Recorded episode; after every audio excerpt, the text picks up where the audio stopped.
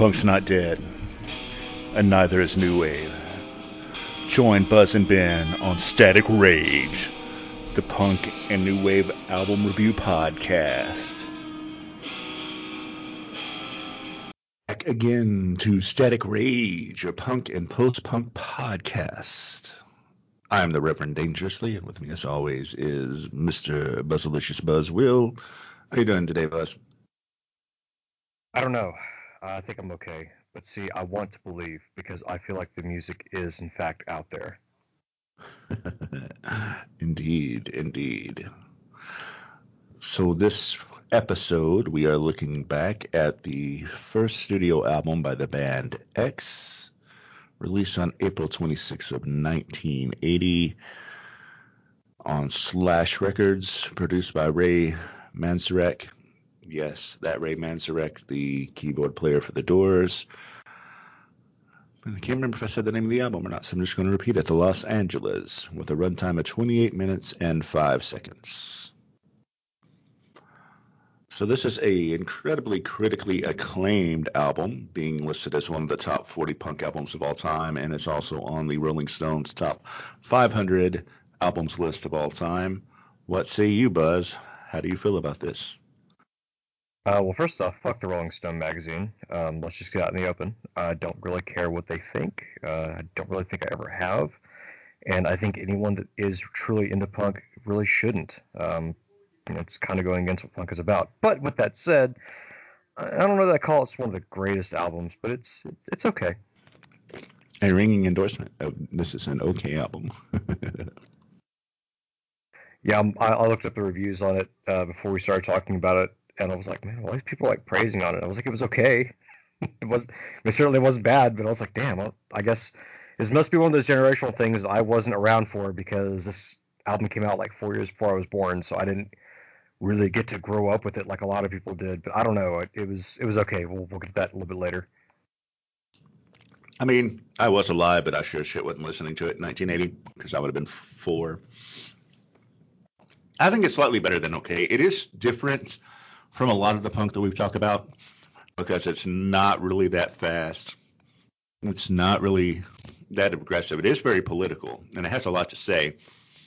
But really, I think that the, when we talked about Joy Division and how much the producer of that changed the sound from their live sound to what was on the album, kind of the same thing happens here. In that, if you listen to some of the live tracks from this era, or some of the stuff they play, like they prominently feature them in the decline of Western civilization, um, and also in a Germs biopic. What we do is is secret. Both of those sound much punkier than what is on the album itself. Than the song they try is nausea. But he, but still, this is an incredibly kind of like when we are talking about Dayglo Abortions, even though this is a band much earlier in their career this is incredibly well played. The musicianship is on point. The writing is very sarcastic and almost kind of bitter in a way that a lot of punk is not necessarily. So I kind of liked that. I do think that it doesn't sound. It sounds different, but not groundbreaking from other punk, and I guess that's why it did so well on these lists. Um, I know Henry Rollins raves about this album and he was there for it at the time. And um, so yeah, I, I enjoyed it.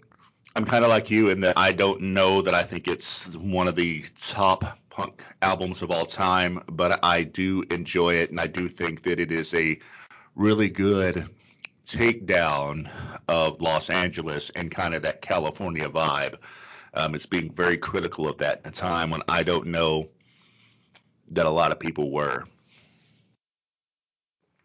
So another thing, as well as um, the song "The Unheard Music" was used in one of the seasons of the X Files. It was the uh, the the vampire episode, the one where there was like a cult going around like draining people's blood with needles. I don't know if you remember that one, but that was actually one of the better episodes the X Files did. Um, but there was like a part in it. There's like a scene where David Duchovny's character is in a club and it's like playing in the background. Um, I remember that as a kid even though I didn't know who the band was. I like once I heard the song, I'm like, oh, I know what this is, because I remember that scene. Um, So it's a pretty good episode, but that's neither here nor there. Uh, talking about what I said when I said it was okay. Um, remember, okay doesn't mean it's bad. It just means it's okay. I don't know that it's really anything earth shattering. Um, what I did think is that it's definitely it has like a, almost like an early punk feel. Like it wasn't it wasn't overly aggressive, and it almost felt like it was starting starting that transition of punk to post punk.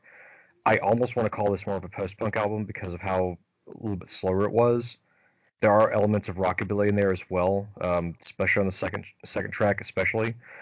Um, and there's another track that has a lot of keyboard in it, and almost had this like, is are they going for like a more psychedelic feel? I, I don't, and I guess that's where my my criticisms of this album come from. It's not that I didn't like the music; it's that it's kind of all over the place. It didn't really stick with one particular theme. It's almost like they had different themes going on.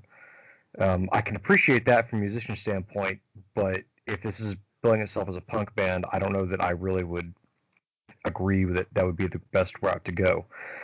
Um, with that said, um, the musicianship is very good on this. I actually enjoyed the production as well for a band that came out from 1980. Well, not the band, but the album from 1980. Um, I don't know if what I heard was a cleaned up version, but it sounded really good. Um, not not what I was expecting from the sound quality. There is a remastered version. That's not what I listened to, and I don't know what you listened to, but I, I listened to the 1980s version, and I thought it the sound quality was still on point. I forgot to give the personnel earlier, so I'm going to go do that now. John Doe on bass and lead vocals, Exene on vocals, she's a female vocalist, Billy Zoom on guitars, and DJ Bonebrake on drums. And then Ray Manzarek came in and played organs on Nausea, The Unheard Music, The World is a Mess, It's My Kiss, uh, and synthesizer on Sex and Dying in High Society. And I think that might have been where uh, part of my confusion came from as well. It, it so even before I knew who uh, who was helping them on keyboards, I, I kept thinking like this is this almost feels like the Doors, and I, I know that this isn't that much later when uh, when the Doors broke up because of uh, everything that happened there, but I I really got that kind of feel, and I was like, well, is it because they're from California? Is this what's going on at the time? I don't think so, because there's other punk bands that didn't do this. So I have no idea what's happening. Um, also, this is probably only the second time I've actually listened to this album. Um, I know I've heard it before. I've seen the artwork before. That's something that like I remembered seeing as soon as you mentioned that we should do it, and I was like, huh, well, okay. Let me pull this up. I remember seeing this when I was a kid. I don't remember listening to it, but I remember seeing it at a record shop. Um, so it, I, even though this is the second time I heard it, I I'm gonna say it's my first true time listening to it because I think the first time I heard it I was younger, and I wasn't able to digest everything that was being said. So you know, and, and maybe that's part of the problem. Maybe I just didn't I didn't grow up with it as I said, so I didn't have that fresh faced look on it. It was more of I'm looking back on it now and going, yeah, okay, that's cool, I guess. Yeah, I can kind of touch on that um, Doors portion of it because what happened is Ray went to a show because he had become a producer to check out a band, and it wasn't this band, another band that was playing, and he heard them, and they did a cover of a Doors song, and he really liked what they did. So he tried to get them a record deal, and when that didn't happen, they just recorded an album and released it independently, which is, you know, kind of punk in its own way. There's some controversy with this album and this band in recent years especially with the title track Los Angeles, because if you haven't heard the song, it is written from the point of view of somebody that the vocalist John Doe, who wrote the song, knew who had kind of gone crazy while living in London, and the longer they lived there, they just became more anti-Semitic and racist and just really kind of went off the deep end. So they wrote that about Los Angeles, but from the point of view of the character. So there's a lot of racial slurs and stuff like that. So they actually quit performing it live. Um, I read an interview from last year with the band talking about that. That for the last two years they hadn't played it, and it's funny because he said the John says I haven't spun this album in probably 30 years because we play it all the goddamn time. So there's no reason for me to listen to it on record. Which I thought fair point. When you have to play your own albums all the time, I'm sure you don't go back and listen to them very much. So. Yeah, I, I don't know anyone that makes their own album. I'm just make their own. They they make their own albums, uh, music, etc. I don't know that many people that go back and actually listen to it, except for like once or twice, just to kind of see how it was recorded. Um, you get a few people that might have it like in their collection, like, hey, I did this, but they don't have like you know a big like, hey, we're gonna have a big list. It's not gonna be like a print. They're gonna pull a Prince and go, hey, let's have a listening party at my house. Yeah. Um, as somebody who has been in bands and recorded a couple of CDs along the way, I do have copies of both of them. I almost never listen to them, and I've cannibalized some of the music for other projects.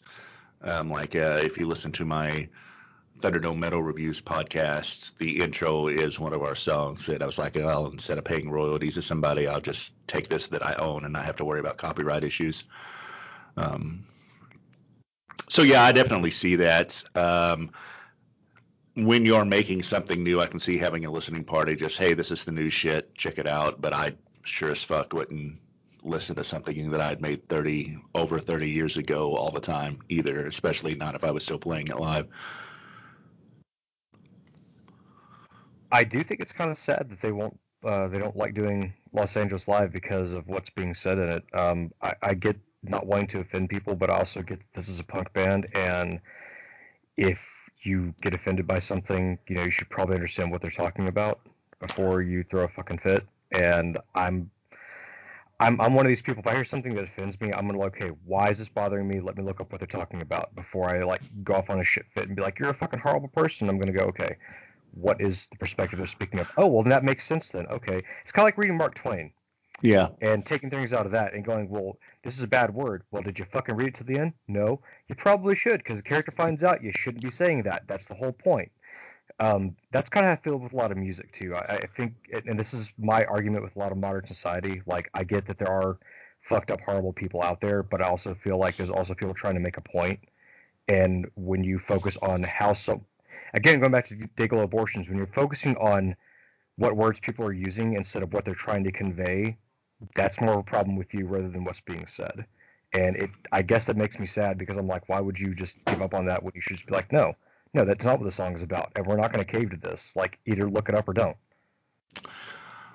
Well, they have started playing it live again. They they rewrote it a little bit, but he talked about that in the interview, and I thought it was a very interesting point because he he talked about the people who knew what the song was about, who took a, a point of view very similar to what you're espousing. Hey, that's not the point. This is a critique of that, and, and it's trying to call attention to how fucked up it is to be racist and everything. It's an anti-racist song. But he also talks about he goes, we wrote that in 1980, so that's 41 years ago, and a lot of people who don't know us and have never heard it before are thinking that is our message. And you can say, yeah, they should go back and look at it, but chances are they're not going to do that. And so they decided not to play it for a little while, then they reworked it and they've started playing it again. So I can kind of see both points. Um, is it a shame that they had to do that? Maybe. I don't know that they necessarily had to because I don't remember ever hearing any hullabaloo about it. I think it's just something that the band themselves decided to do. And if that's something that they decided to do through self censorship as opposed to somebody making them do, then I. I, I guess I really don't care either way because it doesn't make that much difference to me, but I would give them much more credit for self censoring than being forced to if somebody forced them to do it, that kind of sucked. But if they decided to do it themselves because some people were using their shit inappropriately, then I get that. Um, kind of like when I think it was Depeche Mode for a while. I think it was was it Richard Bandit? Somebody came out. Um, was Richard Spencer came out and said that Depeche Mode was the sound of the alt right movement, and so they came out all dressed up like Karl Marx and said, "Fuck you, that's not who we are." Um, so I kind of get that and re- responding to it. And when somebody's trying to appropriate what you've written inappropriately, you know, see, here's the song where they say these racial slurs, so obviously they're racist and this represents us, and missing that point in fuck entirely, and the band policing that themselves. I kind of support. Yeah, I mean, if it's if it's something they did themselves, that's one thing. I, I don't know. I just feel like that. I, I there's things I've said in the past I don't like walk away from. like, yeah, I said it, and this is what I was saying, and I'm sorry you took the wrong way, but I it sucks to be you, man. I don't know what to tell you. And I've lost friends over it, and then like 20 years later, they come back and want to reconnect and we'll have that same argument again. Like, did you not pay attention last time when we had this discussion? I don't, I don't understand. Like, you, you really think I'm this kind of person? Okay, whatever. It, it's whatevs, man. Um, I don't know. I just feel like if, as a band, if you say something, like, you have like full convictions about it, and just go, no, no, this is not what we're saying, and be louder than the, than the opposition and be like, no, this is not okay. Uh, you know, coming out, you know, when musicians tell people, tell politicians stop using their songs, like you're using it inappropriately, stop it. That's not okay. This is what the song is about. And I, I, I don't know. Maybe I think that's part of me that goes when bands do that. I mean, it's their song; they can do whatever they want. But to me, it kind of it, it bothers me, especially if they're a punk band, man. Really, that should be like the one time that you should be you should either be laughing at them or like being aggressively against doing something like that.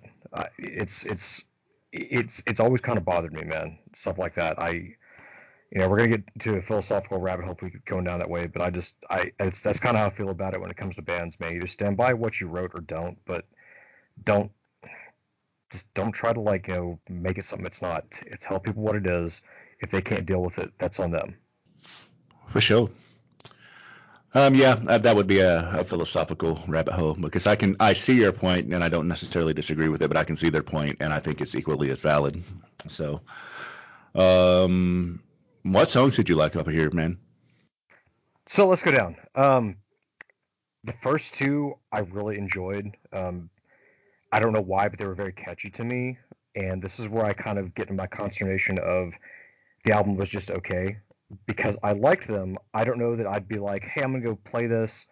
We're going down the road or something. But if it came on the radio, I don't know why it would, but let's say for sake of our argument, it came on the radio, I'd sing along to it. Um, and it's funny because the songs are actually very serious in their lyrical, lyrical content, but they're so almost like bubbly that if you're not paying attention to the lyrics, you're gonna go, okay, this is this is like a fun little little rockabilly song, and it's not. It has, you know, it's just it's just very. I mean, hell, the second the second song is essentially about sexual assault, and if you're not listening to the lyrics, you're like, oh, well, this is this is kind of fun. And I had to like listen to it like three or four times because I I legit thought it was oh, they're doing like a lot of punk bands do, where they're talking about someone actually smacking someone with their car and leaving. And then like the second time I listened to it, I wasn't driving, and I was like, wait a second, that's that's not what they're talking about at all. Hold on. so, um, it, it's stuff like that, and every song on here is like that. If you're not paying attention, you're gonna, you're not going to understand what it's talking about. Um, so those two I enjoyed. I liked the Doors cover. Um, it's not the best cover I've ever heard, but I liked it. Uh, that would be the Soul Kitchen one. Yeah. Um, Nausea was okay. I really liked Los Angeles again because I liked what the lyrical content was about. That was one of those. As soon as I heard heard one of those words, I was like, wait a second, let me pause this and go read the lyrics real quick. Um, and then after like absorbing the lyrics, it's like, okay, yeah, I, I, it reminded me a lot of Romeo's Distress by Christian Death um, because if you're not paying attention to the lyrics, you think he's being an incredibly incredible racist, and it's like the exact opposite. So, or another like another song, um, the uh, Holiday in Cambodia by uh, um, by Dead Kennedys. I mean, the same kind of thing. There's a, a few a few words and lyrics in that song, and they're complete opposite of what you might think it's about. So I, I enjoy it when bands can do that for me. When I'm like, hey, wait, hold on, I have to stop and actually look at this. Yeah. Um, other than that, the other one I really liked was the Unheard Music because that was the one song on here that if I had to say anyone was the most serious, it was that one because I feel like that's talking about everyone into the uh, punk, post-punk, and goth subcultures or countercultures as uh, as it can be. I mean, that's essentially what that song is about. It's like the anthem for all the kids that get ignored before before the edge kids took over in today's world, which is a topic for another day. But um, that's back during this time period. That was kind of like the anthem, I would say. So that those were those are the ones I felt stood out the most. I agree with most of that. Um, I really think that the second half of the album, so Los Angeles through the world of Semessis and My Kiss, are it's the strongest part. I do like Nausea, Soul Kitchen. I like their interpretation of the cover. I just don't think it's that good of a song. Uh, I'm not a big Doors fan. I think they got like two good songs, so they were kind of behind a rock and a hard place for me on that anyway. Um, your point about Johnny Hit and Run Pauline is also very good, and your phone's off the hook, but you're not. It's also pretty good. So I mean, I think the majority of the songs are good. It is kind of an effervescent punk album in that there's a lot bubbling beneath the surface. Um, it kind of reminds me of the term that you use for Concrete Blonde, the pastel goth kind of thing, or pop goth. You can say this is pop punk, but kind of not the pop punk that we get in the 90s, which was kind of terrible. Although it's it's funny because the drummer for this wound up doing some stuff with the guys from Rancid. Although I like Rancid decently. So yeah, um, this is not the same thing as Black Flag or Dead Kennedys, but I did enjoy it and kind of liked their somewhat more accessible musicality that kind of lured you like a siren into the depths of what their lyrics were about. I definitely feel like this is it, it does hit that pop punk moniker, but it's not the negative pop. It's, it's kind of like with the Ramones. It's like that pop punk where it's okay because it's still kind of new, and I'm I don't know if they got any radio play from these songs, but the fact that this album is so well known and so many people like it and will talk about it to this day, I think kind of lends itself to that. Hey, it was popular at the time because we hadn't heard anything like this before. Um, much how, much like how the Sex Pistols are popular. Um, you know, to where it's like they had that one album, and while I don't think the album was all that great, there it's a cultural phenomenon. I mean, I would put that almost here, but I would say this. I mean, obviously, I'd say this is a better band overall. Uh, but it, it really felt like that's what at least this album was going for. It's almost like, hey, we're new at this.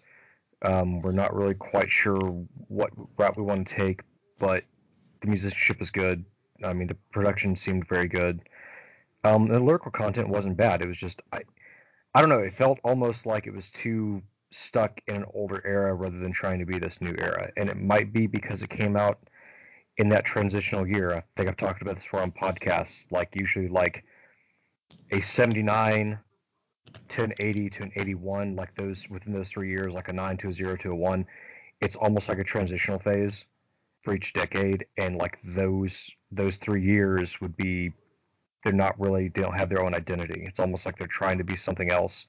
It's either ahead of its time or too late for its time and that's kind of where I felt like this might have fallen into. It's like that whole we're not really sure what we're trying to be yet. Uh, that's an interesting take. Uh, I don't. I would push back a little bit in that I see what you're saying. I think it's almost because of Ray, uh, the dude Mazarinsky or Mazarin from The Doors. I just fucked up his name really badly, but anyway, I, I feel that it's aping on the '60s vibe a little too much, which was uh, maybe a little weird for 1980, but I can definitely see it does kind of sound like an album out of time. And I'm not overly familiar with the band's work. I know that they do go on to release a new album every year, essentially from 1980 to 1987. The only years that they don't are 84 and 86. So they were maintained consistent writing and touring and releasing of albums anyway. Um, they are much better than the fucking Sex Pistols from a musicianship standpoint, without a doubt. 100% agree. Yeah. So, um, I anything else we need to talk about this before we get into grading? Nope, don't think so. I'm ready if you are. Cool. Well, if you don't mind, I'll go first since this is my first true listen to to this one. So my two grade system. Let's let's talk about this for a minute. Everyone knows if you listened to this before, even if you've only ever listened to one to one episode, I do use two grades. My two grades for this are as follows: from the musicianship standpoint and the production standpoint, I'm going to give this an A.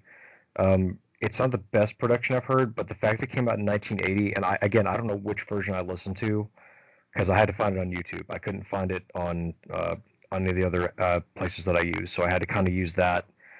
Um, and it might have been the remastered version. I don't know. Um, but the production I heard was very good and the quality was very good. Um, the the lyrics were very well written, and so from a musician standpoint, yeah, that's where he gets an A.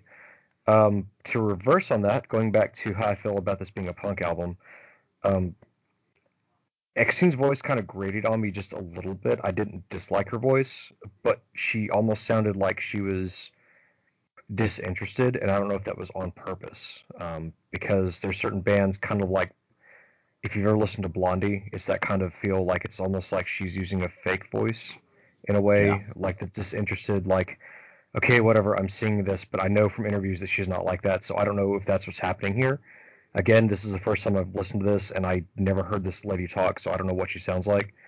Um, but it almost sounded like they were trying to be a little too artistic for their own good, and I don't mean that in a negative way. It almost felt like they were trying to fall in that trap of we're trying to be you know, beatniks, if you will, performing punk music, and that's that's really ultimately the vibe I got from this. And it might have been because um, because the keyboards from the Doors helped them out. It might have been that. Maybe it was because they were, they tried to go back to an older sound. Um, when I know that as much as I like rockabilly and psychobilly, I like that older style of music, but that's because I expect it. This I wasn't really expecting.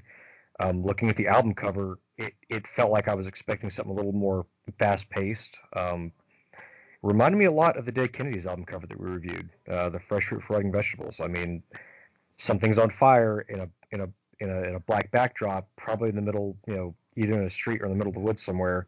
So I would expect it to be a little more edgy. And while the lyrics were there, the music really wasn't. And it, it I don't know if it just something didn't click for me or what exactly it was, but something just didn't rise that level of this could have been a lot better than I felt like it was. With that said, um, I would listen to this album again if they were still touring around here. I might even go see them. But as it stands, from a punk perspective, I'm going to give it a C plus. I'm kind of going to split the difference between your two grades, as I sometimes do, and come in at a B plus. I think that this is a really good album. It's very well played. It's very well produced. I actually enjoyed the way that it, if you listen to it lyrically and really paid attention, it was very punk, but it didn't sound traditionally punk. So I kind of enjoyed that. I I honestly think that this is probably the grandfather album from which we get Concrete Blonde, which we talked about you know, a few weeks back, and I really enjoyed them. So I kind of make that connection as the musical inheritors of this band. So, do I think it's one of the top 40 whatever punk albums of all time? That's all subjective. It depends on who you're talking to. Not really, but I did really enjoy it and I would listen to it. I think it's a very good just put on and go about your business album. Yeah, this is background noise for the most part. I don't mean that in a bad way. It was, I mean, the majority of me listening to it was while I was driving um, back and forth to work, but I also did, you know, listen to it when I was at home a few times to try to absorb a little bit more of it. But yeah, this is it's good traveling music, man. Um, I'd even have it on as a background if I was like cleaning my house or something. But and it's sad because the lyrics should feel like they should lend more to it, but I really feel like that the the popish kind of music really kind of killed it for me. Fair enough. Um, I don't know that I've said that necessarily on this podcast. It would be kind of weird if I have, but I consider this a, a dinner party album. It's something that you can put that the people who are into are going to get, and the people who are not are going to catch glimpses, and it would lead to good conversation. It's safe unless they actually listen to the lyrics. That's that's I think a good comparison. For sure, for sure. So what are we going to do next time, my friend? Next time, well, since we're staying with an X theme, I think we might want to go ahead and do what happens when you have a generation of Xers. Indeed. Not the crappy comic from the 90s, Generation X. Yeah.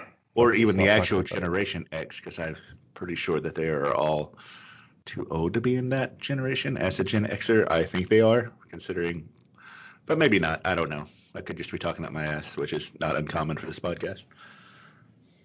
Yeah, Generation X thought to be the coolest generation. I don't know though. We'll we might talk about that next next uh, next review. we might indeed. Till then, keep your head down, keep your powder dry.